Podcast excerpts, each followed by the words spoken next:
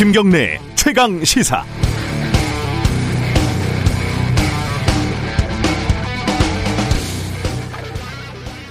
지난주 금요일에 중대재해기업 처벌법이 국회를 통과했습니다. 아이러니한 것은 법 제정을 강하게 주장하던 정의당 의원들이 모두 기권표를 던졌고 게다가 이 기권표를 던진 법의 이름은 중대재해기업 처벌법이 아니라 중대재해처벌법이었다는 사실입니다.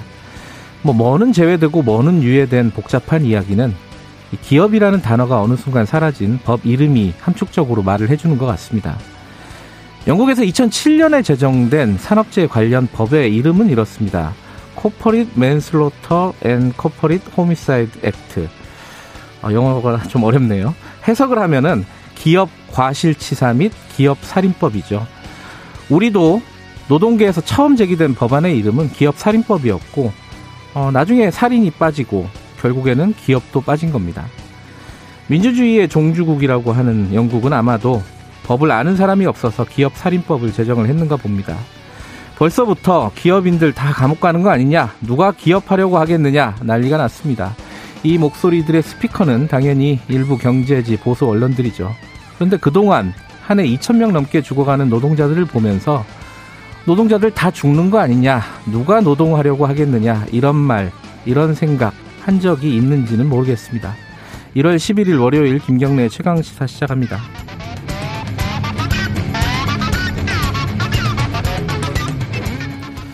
김경래 최강 시사는 유튜브 라이브 열려 있습니다. 실시간 방송 보실 수 있고요. 어, 문자 참여 기다립니다. 오늘부터는 문자 참여해 주시는 분들 중에 어, 추첨을 해서 커피 쿠폰 보내드리니까 많이들 보내주시기 바라겠습니다.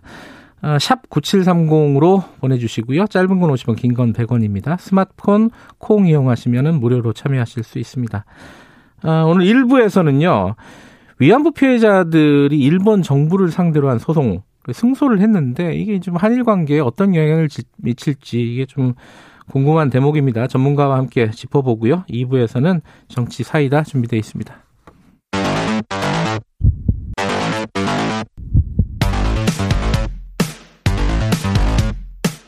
오늘 아침 가장 뜨거운 뉴스 뉴스 unboxing 네 뉴스 unboxing 민동기 기자 나와 있습니다. 안녕하세요. 안녕하십니까. 김민아 시사평론가 나와 계십니다. 안녕하세요. 안녕하세요. 오늘까지는 좀 춥죠? 춥습니다. 예, 뭐 내일은 좀 괜찮다는 일기예보가 있던데. 네, 예. 내일부터는 조금 풀린다고 하고요. 예. 오늘까지는 춥습니다. 춥습니다. 내복들 입으시고 마음의 준비를 하시고 출근하시기 바라겠습니다. 어, 어디부터 가볼까요? 북한부터 가볼까요? 어, 북한 김정은 위원장 지금 노동당 8차 대회 얘기가 처음에는 뭐 별 얘기 없었는데 오늘 신문은 대대적으로 보도를 했더라고요. 어떤 내용 때문에 그런 거죠? 그러니까 어제 이제 그 노동신문이 보도한 내용 때문에 그런 것 같습니다. 네. 5년 만에 노동당 규약을 개정을 했는데요. 네. 국방력 강화를 목표로 명시를 했습니다. 아, 이런 건 처음이고요. 핵무력 고도, 고도화를 국정 운영의 주된 방향으로 삼겠다 이런 의지를 과시한 것으로 보이는데 조 바이든 미국 행정부에 대해서도 언급을 했거든요. 적대시 정책 철회를 요구를 했고요. 그리고 바이든 미국 대통령 당선자를 겨냥을 해서 미국에서 누가 집권을 하든 미국이라는 실체와 대조선 정책의 본심은 절대로 변하지 않는다라고 언급을 했습니다. 네. 그러면서 중국, 러시아 등과의 관계 강화도 시사를 했는데요. 어, 아무래도 좀, 이, 좀 선제적으로 좀 이게 입장을 밝힌 것으로 풀이가 되고 있습니다. 핵 얘기를 뭐 많이 꺼냈다 이 얘기고 첫 번째는 그리고 또 북한, 아, 미국에 대해서는 강대강, 선대선 뭐 이런 얘기, 강대강, 선대선은 무슨 말이에요 이게? 그 이제 기존에 이제 그 트럼프 대통령하고 예. 하늘 회담하고 뭐 이런 게 이제 잘 안 되면서 예. 어, 북한이 좀 노선 전환을 일정 정도 했는데 네. 그 내용이 이제 그 아, 지금까지의 어떤 그 뭐랄까요 원샷으로 이제 해결하는 게 아니라 좀 어, 일단은 미국이 대조선 적대 정책을 철회하면 거기에 대해서 우리가 이 정치적으로는 좀 이제 풀어 풀어 풀어주는 이런 방향으로 가고 뭐 이런 식의 이제 구도를 짰지 않습니까? 그래서 네. 제재 문제하고 이렇게 정치적인 문제하고 이제 분리한 건데 그게 지금 얘기하는 이제 강대강 선대선인 것이죠. 그래서 음. 미국이 이제 적대 정책을 처리하지 않으면 우리도 뭐 국방력 강화라든지 신무기 개발이라든지 이런 걸 통해서 이제 강대강으로 갈 수밖에 없고 하지만 적대 정책을 철회를 하면 여기에 대해서 이제 정치적 타협이나 협상은 또 어, 추진을 하겠다. 이런 얘기를 하는 것인데 지금 바이든 행정부의 태도를 보면은 북한에 대해서 트럼프 대통령처럼 뭐 그런 식의 어떤 접근은 안 하겠다라는 게 강하지 않습니까? 네. 그리고 북한이 먼저 뭔가 변해야 우리도 뭐 어, 협상을 진행할 수 있다 이런 태도이기 때문에 북한의 이런 선언은 결과적으로는 좀 미국하고 당분간은 좀 평행선으로 갈 가능성이 크지 않겠느냐 아, 이런 생각을 가능케 하는 뭐 그런 대목인 거죠. 북미 관계하고 남북 관계 북한이 먼저 손을 안 내밀겠다. 근데 음. 먼저 문을 닫지도 않겠다. 음. 그러니까 그런 의미로 보시면 될 것 같습니다. 핵 잠수함 얘기는 좀 강조했다고 하던데요. 그러니까 새로운 핵 잠수함 설계 연구가 끝나서 최종 심사 단계에 있다라고 언급을 했거든요. 네. 핵 잠수함 개발이 추진되고 있다는 내용을 처음 공식화했습니다. 그리고 이게 장거리 미사일 능력의 고도화를 목표로 제시를 했는데요.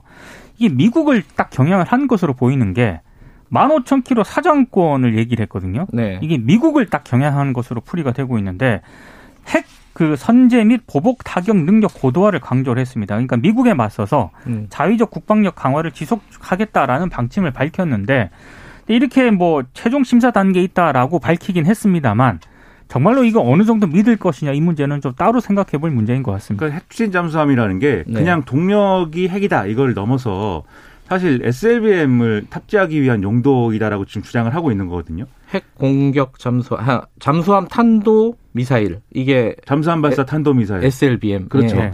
그러니까 이게 문제가 되는 게 뭐냐면 원래 이제 북한이 핵 미사일을 쏠 때는 어, 뭔가 발사되나 이렇게 공개된 어, 최소한 땅 위에서 쏘니까 그거 사전 탐지해 가지고 뭐 먼저 대응을 한다든지 이런 것들이 가능하죠. 음. 근데 이제 잠수함이 어, 일정 정도 기간 이상 잠행을 하는 상황에서 그 잠수함에서 이제 미사일을 발사하게 될 경우에는 실질적으로 사전적인 무슨 탐지라든가 이런 게 어렵다. 그래서 SLBM이 이제 어, 위협적인 무기다. 이렇게 이제 많이들 얘기를 한 건데 자기들이 이제 그것을 SLBM 미사일 자체는 지금까지 굉장히 뭐, 어, 이 발전을 많이 시켰다라고 주장해 왔지만 그 미사일을 운반할 수 있는 잠수함에 대해서는 지금 좀 답이 없는 상황이었거든요. 네. 근데 그거 어느 정도 만들었다라고 지금 설계를 했다라고 주장을 하고 있는 겁니다. 음. 다만 이제 기술적으로 필요한 게 거기 원자로가 탑재가 돼야 돼요. 그럼 결론적으로 어쨌든 동력은 이 그러니까 잠수함의 동력으로 그렇죠. 예. 동력은 소형 원자로가 들어가야 되기 음. 때문에 그걸 개발했는지는 지금 확인된 바가 없기 때문에 음. 설계 정도를 뭐 완성했다라는 것은 사실 그렇게까지 의미가 큰 건 아닌데 네. 하지만 이런 주장을 하고 있다는 것이 결국은 뭐 강대 강으로 우리가 충분히 갈 수 있다라는 얘기로 비춰지고 있는 거고 같이 볼 만한 게 지금 뭐 초음속 미사일을 지금 뭐 개발했다 뭐 이 대목입니다. 네. 그래서 극초음속 미사일의 경우에는 뭐 너무 빨리 날아가서 이게 사드라든지 이런 좀 미사일 격추 시스템으로 어, 대응하기가 어렵기 때문에 하여튼 우리가 어, 당신들의 어떤 대응 능력을 상회하는 그런 무기들을 계속 개발할 것이다라고 주장을 강하게 했다 이렇게 볼 수가 있는 거죠. 우리 그러니까 남북 관계에 대해서는 뭐라고 했습니까? 아, 남북 합의 이행하고 적대행위 중단이라는 부분을 강조를 했는데요. 그러니까 한미 연합 군사 훈련하고 첨단 무기 반입 중단도 요구를 했거든요. 네. 그러니까 이런 얘기를 했습니다. 우리의 그러니까 북한의 정당한 요구에 화답하는 만큼 북남 합의들을 이행하기 위해 움직이는 것만큼만 상대해 줘야 한다 이렇게 얘기를 했는데 아무래도 어. 이 한미 연합 군사 훈련이 3월에 예정이 되어 있거든요. 네. 만약에 우리 정부가 이걸 강행을 하게 되면은 어, 북한이 이걸 빌미로 무력 시위에 나설 가능성도 있는 것으로 지금 풀이가 되고 있습니다.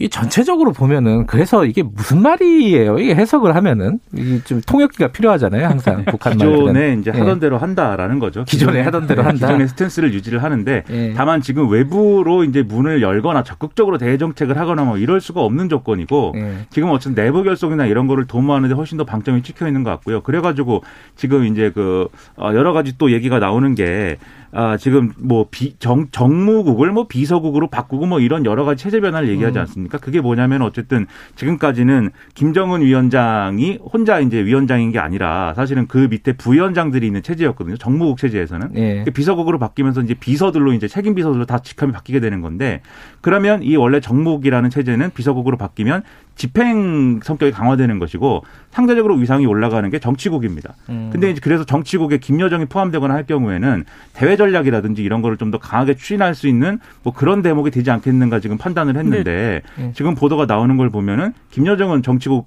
정치국 후보위원이 포함이 안 됐다는 거거든요. 그리고 김정은 위원장은 총비서라는 추가 직함을 지금 뭐 더 이제 부여받은 것으로 나오고 있고 네. 결론적으로는 김정은 체제를 강화하는 게 방점이 찍힌 뭐 당대회다. 그리고 대외 정책은 앞서 말씀드린 바와 같이 남들 하는 거 봐서 네, 미국이 하는 거 봐서 남한이 하는 거 봐서 이제 행동하겠다 이런 정도의 예, 음. 얘기라고 음. 보입니다. 근데 북한이 계속 대북 제재 완화를 국제사회에 요구를 해왔었거든요. 네. 근데 신년사 이런 걸 보면은 지금 제재 해제 완화 이런 거 이제 기대하지 않는다. 음. 자력갱생 그래서 강조한 것 같고요. 네. 어, 우리 남북 관계에 대해서도 문은 먼저 안 닫는데 먼저 손 안 내밀겠다 이런 의지를 좀 밝힌 것으로 보입니다. 네, 조금 전에 뭐 연합뉴스에서 속보를 보냈네요. 김정은이 북한 노동당 총비서로 추대됐다. 뭐 이 내용인데 관련된 내용은 저희들이 3부에서 좀 자세하게 전문가와 함께 짚어보도록 하겠습니다.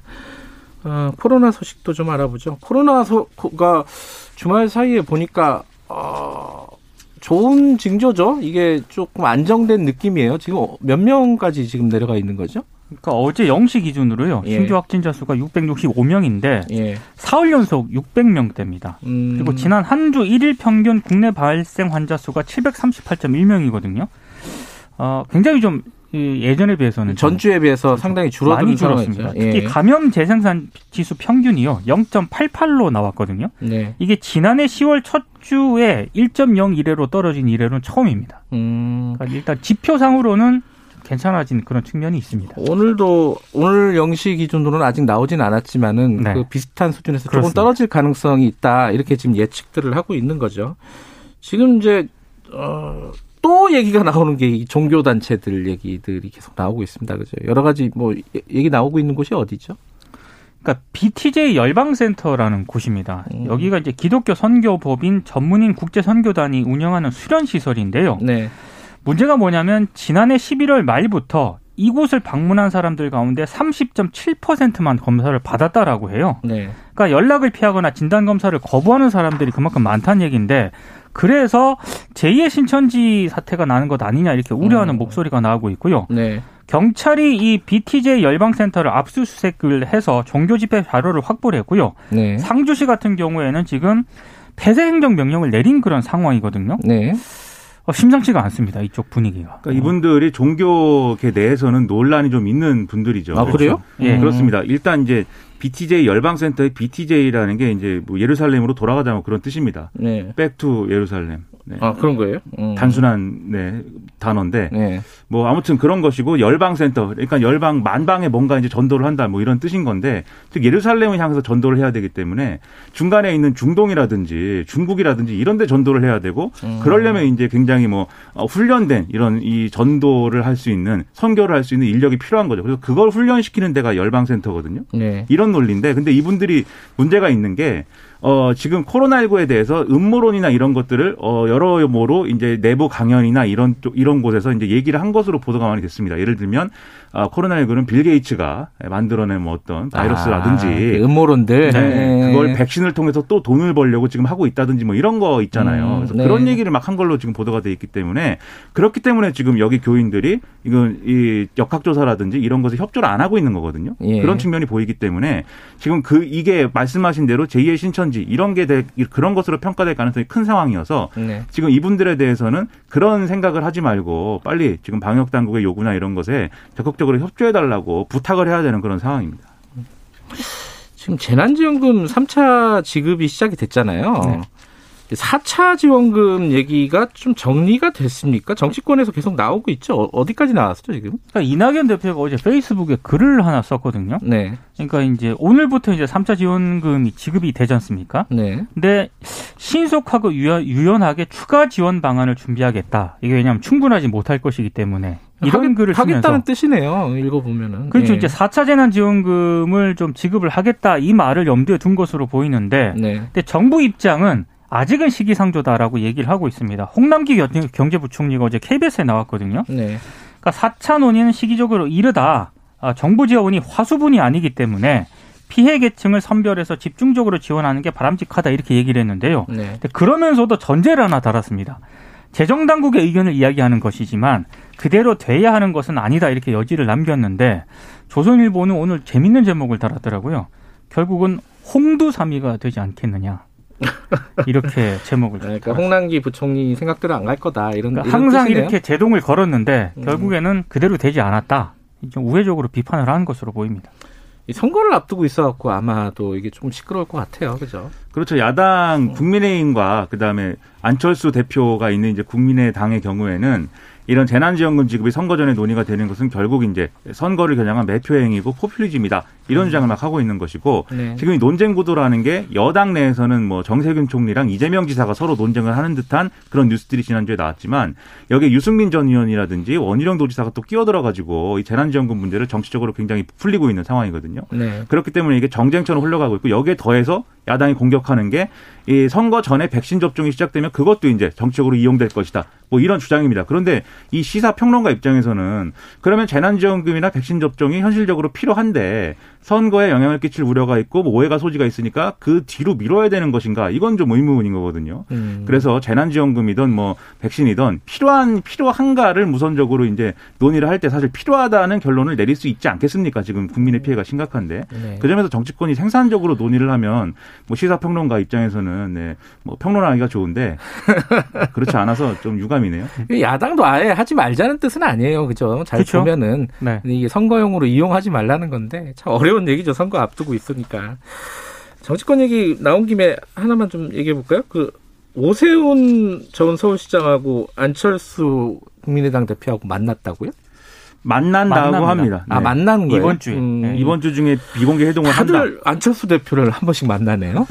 그렇죠. 안철수 대표가 여러 사람을 만나고 있는데 지금 네. 또 보도가 나온 게 김동길 연세대 명예교수를 만나서 새해 인사를 했다 이 음. 보도입니다. 근데 김동길 명예교수가 과거에는 나름대로 이제 유명인이고 이게 뭡니까라는 유행을 아, 탄생시킨 기억나네요. 네. 이게 뭡니까? 그리고 이제 아. 특유의 코스형과 나비 넥타이로 예. 이제 좀 그런 유명한 분이었는데 최근에는 이제 좀 뭐랄까요 극우적인 행보 이런 것으로 많이 이제 좀 비판을 받고 있는 그런 음. 분인데 네. 굳이 만나서 사진 찍고 새해 인사를 나눴고 뭐 이런 얘기를 이제 자기가 홍보를 했단 말이죠 안철수 대표가 예. 그러다 보니까 조선일보는 이렇게 썼습니다. 지금 안철수 대표가 중도층에서 높은 관심을 얻고 있기 때문에 확장성을 위해서 자신과 충돌했던 우파 인사들을 집중적으로 만나고 있다. 이렇게 음. 보도를 했는데 뒤집어 얘기하면 이제 안철수 대표가 앞으로 이제 어디서 표를 얻을 것이고 어느 방향으로 간다라는 게 좀 드러난 행보인데 도움이 될까? 저는 잘 모르겠습니다.